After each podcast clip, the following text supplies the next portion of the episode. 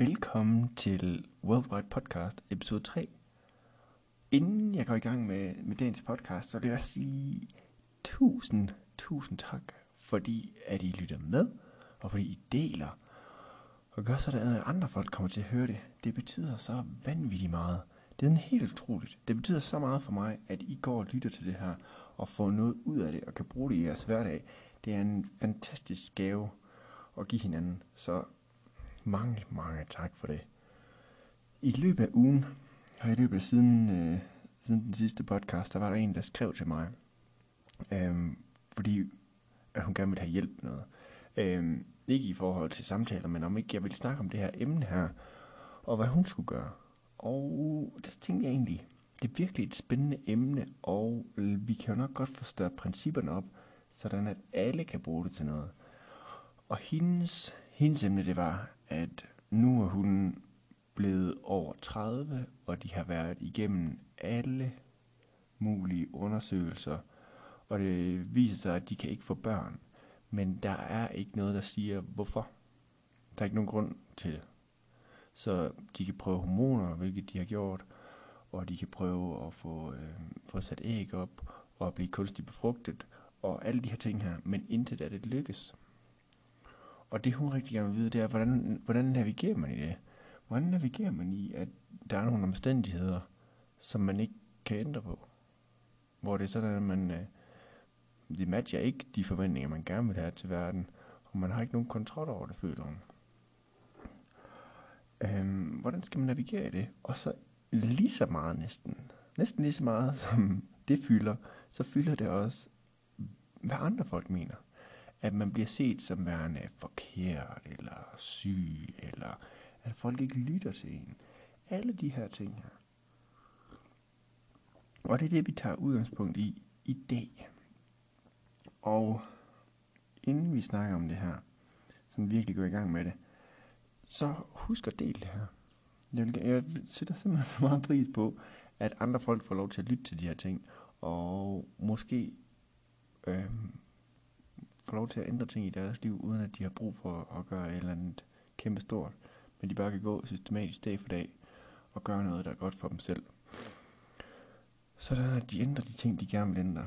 Og en anden ting, der lige skal nævnes, det er en af de ting, der kommer til at ske i den her podcast, tror jeg. Nu har jeg ikke talt færdig endnu. Øhm, det er, at jeg kommer til at være lidt hård. Og det er som sådan ikke noget, jeg sætter pris på at være.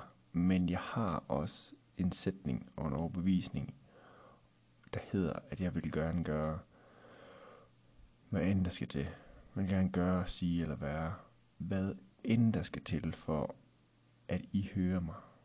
For at I hører, hvad der bliver sagt, sådan at I gør det, der skal til for at ændre det. Fordi i sidste ende, så ligger det hos jer. Hvis I gerne vil ændre noget, så hjælper det ikke at ændre på omverdenen. Og det kommer vi også til at snakke om i dag. Så tusind tak for den her besked og det her spørgsmål, sådan at vi har noget spændende at snakke om i dag. det er fandme fedt. Så hvordan slipper man for at bekymre sig om, hvad, hvad andre folk synes? Og hvordan finder man accept i, at omstændighederne de ikke er, som man vil have det? Og så man samtidig ingen kontrol har over det. Det er i hvert fald så, man oplever det. Så hvis vi skal starte med en af dem, så er der sådan en, øh, en helt almindelig ligning, og det er der mange af jer, der synes, der er spændende måske. øhm, men hvis man tager og siger, at lykke, det er lige med, at ens forventninger stemmer overens med virkeligheden. Hvis du tænker over det, så matcher det ret godt, at når det er sådan, at sådan som du forventer tingene er, så kan du finde ud af at slappe af og være glad og være lykkelig. Specielt hvis det er noget, du gerne vil have. Men det gør det også nemmere at acceptere de ting, man ikke vil have. Øhm, så hvis man har nogle forventninger, hvis, der så, hvis de så samtidig ikke stemmer overens med virkeligheden, så begynder der at opstå smerte. Det sætter vi virkelig ikke pris på. Og hvis vi så oven i det putter, at vi ingen kontrol har over det, så begynder der at opstå, at man, at man begynder at lide. Så gør det så, gør det så fantastisk ondt. Øhm, det, det er det, der ja, det der sker, når man snakker voldtægt og, og lignende kedelige emner, det er, at folk føler, at de ingen kontrol har over det, der er sket. Og det gør så ondt, fordi de vil have, at det skulle være anderledes. Det hele er forståeligt. Og når det så man kigger på, på ofre på den måde, fordi de er jo egentlig ofre, men i det sekund, de stopper med at se sig selv som det, og de finder noget power i at sige for eksempel, at det skal ske for ingen andre, så får de kontrol over, hvad situationen kommer til at betyde. Og så ændrer deres liv sig fra det øjeblik. Det er for at sige, hvor vi er på vej hen af. At man kan stå i en situation, hvor det er sådan, at man ikke kan få børn, og man ved ikke hvorfor. Og folk vil ikke lytte til det, og føler, at man er syg, og prøver at hjælpe, men indirekte kommer til at, at give sådan en lille lussing og sige, at man er forkert. Hvordan skal man håndtere det? Og så vil jeg godt faktisk starte med at fortælle sådan en historie øhm, tilbage fra, fra min folkeskoletid. Og jeg havde kørt ind i den her bil her, og da så kom jeg tilbage i skole efter noget tid, øh, med det her kæmpe ar i hovedet. Og det var jo fucking kæmpe, altså. øh, ar bliver mindre med tiden. Og nu har jeg haft det i snart 25 år, og nu er det ikke det største, men det er ret, stadigvæk ret tydeligt, hvis jeg ikke har sket. Og så kommer jeg tilbage i skole, og så er det de her to drenge fra nogle yngre klasser, som ser det. Og i en kort periode, der kaldte de mig for Two-Face. Og det er ikke pisse fucking sjovt at tænke tilbage på. Og det, der er så absurd ved det, det var, at det gjorde ikke ondt. Det var ubehageligt, at de kom og sagde det. Øh, det var ikke første gang, at nogen havde sagt det til mig havde jeg jo ligesom selv sagt. Det var ikke... Og jeg var jo ikke blind, kan man sige. Det var ikke, fordi jeg ikke vidste det. At jeg virkelig lignede det. Øhm, og et eller andet sted inde i mig, så gjorde det så ondt at have det sådan, og at de så kommer og kalder mig Two-Face og griner. Øhm, det kunne ikke gøre mere ondt end de ting, jeg sagde til mig selv. Det er så absurd at tænke på, at sådan noget som mobning, at det for mig betød nærmest ingenting. Og grunden til, at jeg kan sige, at det ikke betød så meget, det er fordi, at år senere, så har jeg mødt dem her, og i hvert fald en af dem, jeg ikke lige huske, hvad han hedder nu, øhm, og været venner med ham, men har fuldstændig glemt, at han har sagt det. Fordi de ting, han sagde, betød ikke mere end de ting, jeg selv sagde. Fordi de ting, jeg selv sagde, de er langt, langt værre. Grunden til, at jeg fortæller den her historie her, og det er måske Øhm, jeg håber, I kan relatere til det der med, at man har en indre dialog, der lyder på en bestemt måde. Og når man siger ting i en vis mængde tid, så sætter det sig tit fast indeni. Så jeg leder op til noget her, kan du måske høre. Og det jeg leder op til, det er, at når det er sådan, at nogen kommer og siger noget til dig, så gør det ikke ondt, fordi de siger det. Så gør det ondt, fordi det matcher det, der findes inde i dig allerede. Det gør ondt, fordi det kan være et spejl. Du har ikke ondt på grund af andre mennesker. Andre mennesker kan faktisk ikke komme og skabe noget ind i dig, som ikke allerede findes. Det er det, der nogle gange kan være lidt tricky at, at acceptere og forstå. Fordi vi vil så gerne, vi vil så gerne undgå at kigge på de ting, der gør ondt, fordi det vil jo helvede til. Men når det er sådan, at man begynder at forstå det, så du bliver nødt til at forstå. Sådan oprigtigt forstå, at der er ingen, der kan komme og gøre dig ondt. Det er der ikke. Du har ingen kontrol over, hvad andre folk gør. Du har heller ingen kontrol over, hvordan verden udvikler sig. Det kan man ikke have. Det eneste, man kan have kontrol over, faktisk den eneste sted, man har kontrol, og man har, altså man virkelig kan tage ansvar, det er for, hvad der findes inde i dig. Der er ingen, der kan komme og sige, nu tager vi lige kærlighed ud, og så sætter vi had ind. Eller nu fjerner vi den her ting, og nu får du den her ting. Det er en gave, værsgo, blup, og så putter vi den ind. Findes ikke. Du er født med alt det, der overhovedet er brug for inde i dig. Overhovedet. Lille bitte barn er bare født som en kæmpe klump potentiale. Øhm, og potentiale kan gå i alle retninger. Indtil i vejen for det. Nogle ting ligger mere naturligt for barnet end andre. Øhm, Men man kan ikke skabe noget nyt. Man kan bare støtte og drage omsorg for at være kærlig i forhold til en retning, i forhold til en del af den her person. Men det findes i forvejen. Det er virkelig, virkelig vigtigt at forstå, at når det er sådan, at man ikke kan få børn, og der er nogen, der kommer og siger, at man er forkert, eller at man selv har ondt på grund af det, så er det fordi, det findes ind i dig. Alle har potentiale til at have ondt. Alle har kapacitet til at føle smerte. Alle har også potentiale til at opleve kærlighed. Og når jeg siger alle, jamen selvfølgelig er der undtagelser. Det findes der jo altid. Øhm, det er ret svært at vide, om en psykopat er i stand til at opleve kærlighed. Øh, men forskning viser, at under gode opdragelsesforhold, jamen, så kan psykopater komme i mange, mange, mange forskellige afskygninger. Øhm, og der er også folk, der er hjerneskadet, så, så hvem ved. Men generelt og hovedsageligt, for 99 procent af befolkningen måske, så er vi i stand til at opleve kærlighed. Vi er også i stand til at opleve alting, fordi vi har potentialet, vi har kapaciteten til det. Så hvad betyder det her? Det betyder, at du er kraftedme ansvarlig for, hvordan du vil have det ind i dig. Det er det, det betyder. Der er ikke nogen, der kan komme og fortælle dig noget nyt. Det er der ikke. Det eneste, der kan ske, det er, at folk kan komme og holde et spejl op foran dig. Og hvis du ikke har håndteret ting, der gør ondt ind i det, så er der ting, der kan komme og sige, prik til det. Det er der. Du kan ikke have ondt inden i, hvis, altså du kan ikke få ondt inden i udefra, medmindre du havde det indeni i til at starte med. Det kan du ikke. Så hvis du begynder at forstå det, så begynder du at gå til ansvar. Så er der folk, der siger, ja, ja, men det er jo ikke mig, der har bestemt min barndom. Det er jo ikke mig, der har bestemt den her oplevelse osv. Så nej, jeg besluttede mig heller ikke for at smadre ind i en bil. Det kan jeg love dig for. Jeg stillede mig ikke derop, og så tog sigte, og så tænkte, nu fyrer den af og kører lige ind i bilen. Selvfølgelig gør man ikke det, og man er heller ikke øh, ansvarlig for, hvilken barndom man har. Men det du bliver ansvarlig for senere hen, som lille barn, så kan man ikke finde ud af at være bevidst. Vi er ret prisgivet. Vi får bare givet ting. Der er folk, der siger noget, og så lytter vi til det, og nogle gange lytter vi ikke til det. Og så siger vi det igen og igen og igen, og så, bliver det, så understøtter vi det potentiale. Og nogle gange går potentialet i den gode retning, og andre gange i den dårlige retning. Jeg håber, du kan følge med her.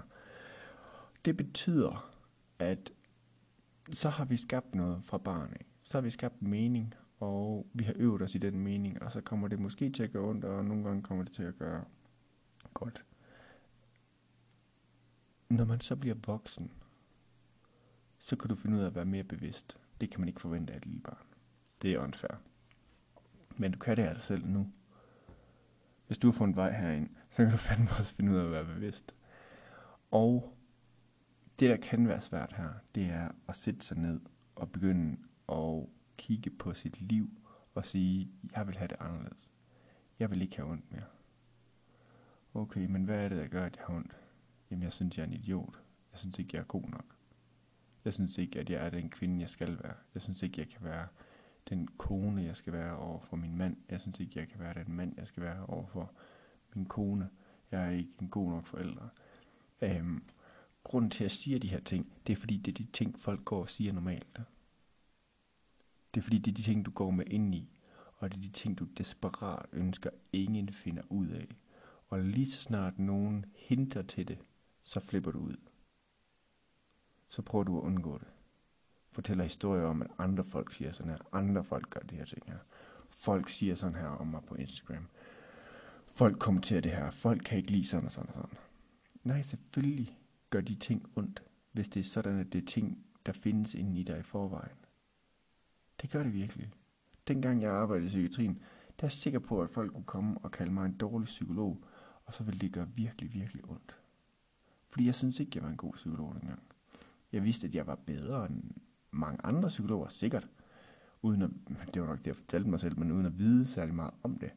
Øhm, men jeg ved også, at jeg kunne komme fra frokost, fuldstændig prop med rigtig, rigtig træt, og tænke på, hvordan kan jeg lige få lov til at holde pause på stolen? Hvordan kan jeg lige sove 5 minutter, kvarter?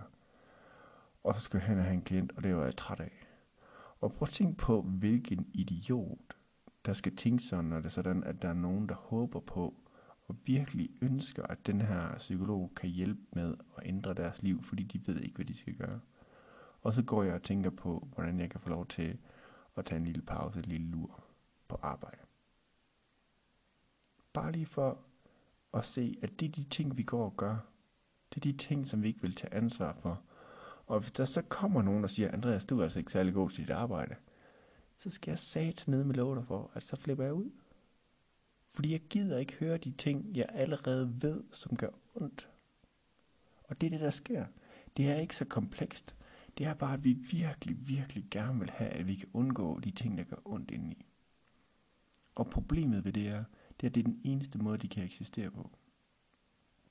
De fleste ved godt, hvad for nogle ting, der ikke hører til ind i dem, hvad for nogle ting, de ikke sætter pris på. Men de går og siger dem igen og igen og igen, og fortæller sig selv alle grunde til, at det skal være sådan. Men det er ikke rigtigt, det er bare en historie. Men grunden til, at du siger det, og på grund af, at du siger det, det er det, der gør, at du hader, når andre folk siger noget, der minder om det. Det er det, der gør ondt. En af de ting, der gjorde, at jeg som, øh, som, ja, som barn egentlig kunne finde ud af at håndtere, siger håndtere, at jeg måske kom videre fra at have så ondt indeni, og synes, at jeg var så grim, og alle de her ting er der nu fuldt med. Øhm, det var fordi, at jeg skrev ting ned. Man kunne også have stillet sig foran et spejl og sagt dem. Men pointen var, at jeg tog faktisk ansvar for de ting, der var inde i mig. Jeg skrev ned, at jeg synes sådan her. Jeg mener det her. Jeg hader den måde, jeg ser ud på. Kan jeg bare få lov til at slippe for det? Og så videre, så videre, så videre. Øhm, og ved at blive ansvarlig, så kan vi begynde at ændre på det. Så i stedet for at sige, du gør sådan der, de gør sådan der, whatever det nu er, så sig, jeg synes sådan her om mig selv. Det er det her, jeg går og tænker. Lad være med at gemme dig. I det sekund, du gemmer dig, så får andre folk magt over dig, fordi du gider ikke blive fundet. Du gider det ikke. Du vil gøre alt for det. Du vil flippe ud. Du vil synes, det er andre folks skyld. Mere folk vil gå i krig for at undgå det. Det er sådan, krig er skabt. Det er vidderligt, de her ting her.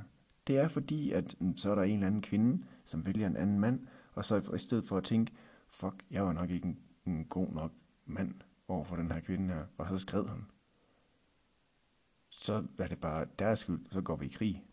Det, det er sket, bare lige for at understrege, at det er det, folk plejer at gøre. Folk plejer at undgå, at det er sådan, at de skal kigge på, hvordan de har det. Så please, please lad det her være stedet, hvor det, sådan, du begynder at tage ansvar for, hvem du er, hvor du ikke er glad nok, hvor du er utilfreds, hvor det er sådan, at ting skal være anderledes. Fordi det er kun dig, der kan ændre på det. Der kommer ikke nogen, som hedder Worldwide Psychologist, eller Andreas, eller en eller anden, du lytter til, og kan ændre ting. Det er først i det øjeblik, hvor du begynder at sige, okay, nu skal det være anderledes. Nu vil jeg gøre noget nyt. Kun du kan gøre det. Det er kun dig, der har magt. Og det første, der sker, når det er sådan, vi forstår det, det er, at det der med, at vi lider, at vi ingen kontrol har, puff, den forsvinder. Så er det der, der har kontrol igen. Så grunden til, at jeg hammer lidt på det her, det er fordi, det er faktisk en af de måder, vi kan blive rigtig, rigtig glad i vores liv på. Altså det er starten på det. Det her. Det er, at du kan have hammer gode vaner. Du kan meditere. Du kan løbe tur. Og så videre, så videre, så videre. Men alt det kan bare blive en flugt, hvis det er sådan, du ikke sætter dig ned og tænker, jeg skal håndtere de ting, jeg ikke sætter pris på i mig selv. Lige så snart du gør det, så er der ingen, og jeg mener ingen, der kan røre dig. Ikke en. Så kan Instagram kraftigt bare gøre, hvad den vil. Der er ikke nogen, der kan gøre noget. Fordi du ved, hvem du er. Du har skabt det. Så nu har du forstået det, går jeg ud fra, betydende, at nu er vi klar til at gå videre. Nu er vi klar til at gå videre, fordi hvad skal der så ske? Hvad skal der så ske, når det er sådan, at vi har fundet ud af, at verden egentlig bare holder et spejl op og viser os de ting, vi ikke kan lide i os selv? Jamen, så skal vi begynde at rykke os. Og en af tingene, vi gør, det er, at vi skriver ned alle de ting, vi ikke kan lide ved os selv. Og så tænker du måske, at Andreas, det er jo pisse dumt. Hvorfor skal vi fokusere på det? Vi skal fokusere på det, fordi du gør det. Ubevidst og bevidst. Nu skal vi bare have det op til overfladen, så vi kan håndtere det. Det er ikke fordi, det ikke allerede sker. Det er bare fordi, du går ikke og lægger mærke til det. Du vil bare gerne undgå det. Så derfor så skriver vi alle de ting ned, vi ikke kan lide ved os selv. Samtlige af dem. Hvis det er sådan, at man synes, at man skal være en bedre forælder, så skriver man ned der, hvor det så man ikke er god nok. Pointen med det her, det er, vi skal forstyrres.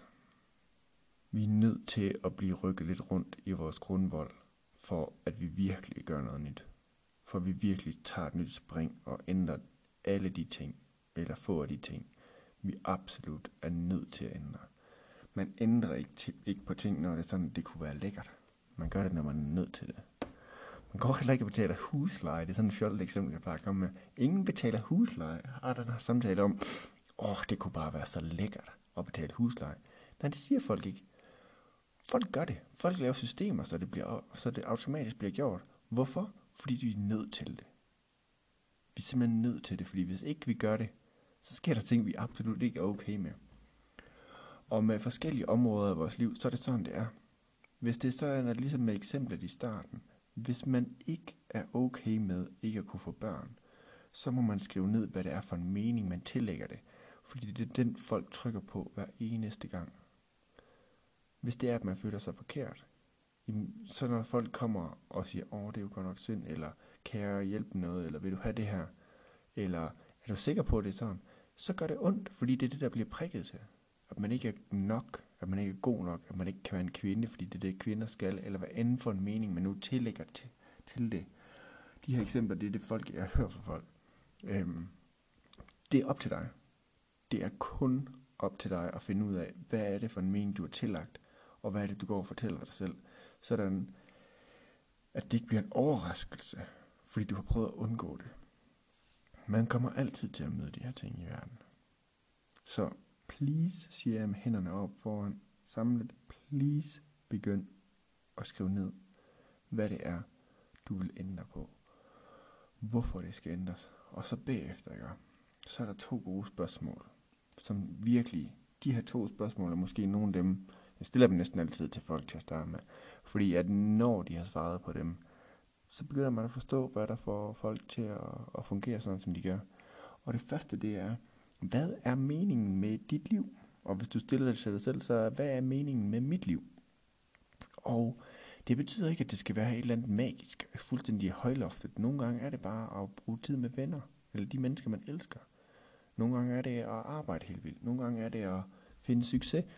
Det kan være alverdens ting. Men pointen med det, det er, når du svarer på det, ikke? så svar på det ud fra, hvad meningen med dit liv er. Altså, hvad du synes, det er. Ikke hvad det er sådan, at man, hvis man er filosof, ikke på den måde, men bare hvad du synes. Og så gå tilbage til episode 2 af denne her podcast og kig på, hvad er det for en behov? Hvad er det for nogle behov, jeg søger igennem meningen med mit liv? Fordi så begynder du at få ret stor forståelse for dig selv, og hvordan det er sådan, at du fungerer. Ja. Og hvis man så tager mig som øh, lille barn, så havde den her morfar, han hed Mads. En fantastisk mand. Øh, han døde, da jeg var 10 år gammel. Men pointen med det her, det er, at han var sådan en, en gut, der gav til lokalsamfundet på helt, helt uhørt højt niveau. Og han var virkelig vellidt af alle mennesker. Han var direktør i banken i IKAST, i Midtbank hed det dengang. Og han var sådan en, som folk virkelig elskede, og det så jeg også selvfølgelig. Så hvad sagde Andreas så? Jeg vil tjene en million. Og det er jo børnemåden at sige på, okay, mm, det er så det, jeg vil. Og hvorfor vil jeg det? Jamen det er fordi, så får jeg anerkendelse og kærlighed. Så som lille barn, der var jeg forfærdeligt dygtig til at, øh, at tælle mønter. Fordi det, var, det passede jo ind i hele den der forståelse for, hvad der skulle til for, at folk kunne lide en. For at der var kærlighed. Det er bare for at understrege, at vi har alle sammen mening med vores liv. Vi har alle sammen ting, vi gerne vil have. Og når vi begynder at forstå, hvad det er, vi leder efter, så kan vi være mere effektive. Så kan voksne Andreas godt begynde at se, jamen det skulle nok ikke ved penge, at jeg finder alle de ting, der er allervigtigst i mit liv. De kan godt være sjove, men hvis, hvis det er måden, jeg skal finde dem på, så kommer det til at være et lidt tomt liv. Så med det her eksempel, så håber jeg, at du begynder at kunne se, hvordan sådan et spørgsmål kan give forståelse for, hvem du er. Det vi søger her, det er bevidsthed. Hvad er det for nogle ting, jeg har ligesom, hvad skal man sige, øh, ydet omsorg for i mit liv? Hvad er det for nogle ting, jeg har prioriteret? Og nu står jeg her, og meningen med mit liv er det her. Hvis det er helt fucked, så begynder man at tage radikal handling og begynder at ændre det. Så skal det ændres, ikke? Øhm, men nogle gange, så er det virkelig bare, at folk i virkeligheden begynder at søge kærlighed. Det vil sige, at de ting, vi går og leder efter, det er virkelig en kærlighed. Og så vi begynder at være lidt mere effektive omkring det. Vi begynder at finde det mange steder. Ikke kun på sofaen. Ikke kun ved en ekskæreste, som ikke er der mere. Man kan godt se, hvordan de ting, de kan skabe problemer. Så, og så den sidste ting her, ikke? Den sidste ting. Det næste spørgsmål, det er, hvem af dine forældres kærlighed higede du mest efter? Og det her, det betyder ikke den kærlighed, der var mest tilgængelig. Det betyder den kærlighed, du helst vil have. Så eksemplet hjemme hos os, det var, at jeg var en mand, og min far var en mand, eller jeg var en dreng, ikke? Og øh, min far, han var skolelærer, og han er nok en af de bedste skolelærer, jeg nogensinde har hørt om. Og han fik så meget anerkendelse for det. Så han ville gå på arbejde, og folk ville kunne lide ham for den skolelærer, han var. Og så ville han komme hjem, og så ville han også være skolelærer derhjemme. Og så var der ting, jeg skulle lære. Jeg gad sgu ikke at lære at binde snørbånd. Jeg ville bare gerne have velcro. Så kan jeg please bare få lov til at gå ud og klatre i træer? Nej, jeg skulle sætte mig ned og lære at binde snørbånd. Og hvad skal der så til for, at jeg kunne få min fars kærlighed, før at han gav mig positiv opmærksomhed, og også en anden måde at sige det på. Hvis man ikke kan få det, så nøjes man bare med opmærksomhed til sidst, øh, fordi det er bedre end ingenting. Men pointen er, hvem skulle jeg så være? Jeg skulle være en, der lyttede efter. En, der hørte efter. Og så ville jeg få kærlighed. Og så kan man se, hvordan at jeg vokser op, og så bliver jeg egentlig ret autoritetstro. Øhm, men jeg prøver at snyde. så det vil sige, at jeg vil gerne have, at folk ser det, men jeg gider ikke rette mig ind efter reglerne. Men jeg bliver til den her person her, på grund af det. Jeg bliver til en, der er god til at lytte efter. Så når det er sådan, du fortæller ting, så er jeg hyper opmærksom. Fordi det har lært. Det hjælper selvfølgelig her. Øhm, men hvad har du lært? Så hvad for noget har du lært fra, fra der, hvor du var? Hvem skulle du være for at få kærlighed fra den, hvor det betød mest? Grunden til, at jeg hele tiden refererer til en af forældrene, det er fordi, at der, hvor man kan få det, det betyder ikke noget. Det er fantastisk, men der, hvor man ikke kan få det, der bliver man lidt besat. Der leder man efter, hvem skal jeg være for at få det? Fordi det er der, det gør ondt. Man behøver ikke bekymre sig om, hvis der altid er mad, så er det ikke den ting, man tænker på. Men der, hvor det ikke er, det er der, man virkelig tænker på det. Så hvem skulle du være for at få kærlighed? Og hvem må du absolut ikke være? Så begynder man at få en god forståelse for, hvad det er for nogle ting, man har prioriteret igennem ens opvækst og igennem ens liv, for at, at ligesom undgå og få de ting, man gerne vil have. Altså undgå smertninger. Og så kan du begynde at få indsigt i, shit, det er da derfor, jeg hele tiden går og synes, at jeg ikke er god nok. Det var da fordi, at uanset hvad jeg gjorde, så var der ikke noget, jeg kunne gøre for, at det var godt nok. Det var altid, jeg var altid bare ikke god nok. Og med den forståelse, så kan du begynde at se, og oh, no, det er derfor, det er sådan. Og ved at forstå det, så begynder du at få kontrol. Det er utrolig svært at gøre noget ved ting, man ikke forstår. Man ved ikke, hvad man skal ændre det. Det betyder i virkeligheden bare, at de ting, der er ubevidste, de popper hele tiden op. De vil altid komme frem. Dem kan vi som sådan ikke finde ud af at gøre noget ved. Men i det øjeblik, man bliver bevidst om dem, så kan de ikke gå tilbage og blive ubevidste. En ting, der er jo gemt, når den første er fundet, så kan den jo ikke gemme sig igen. Så er den jo lige der, så kan man jo se, hvordan den ser ud. Og når man gør det, så kan man begynde at vælge noget andet. Det vil sige, man kan ikke vælge andet end de ting, der er ubevidste. Fordi man kan ikke gøre noget ved dem. Fordi man forstår dem ikke. Og de ting, man ikke forstår, er man altid bange for. Så du kan godt se, hvordan vi kører lidt i ring her, hvordan det hele hænger sammen.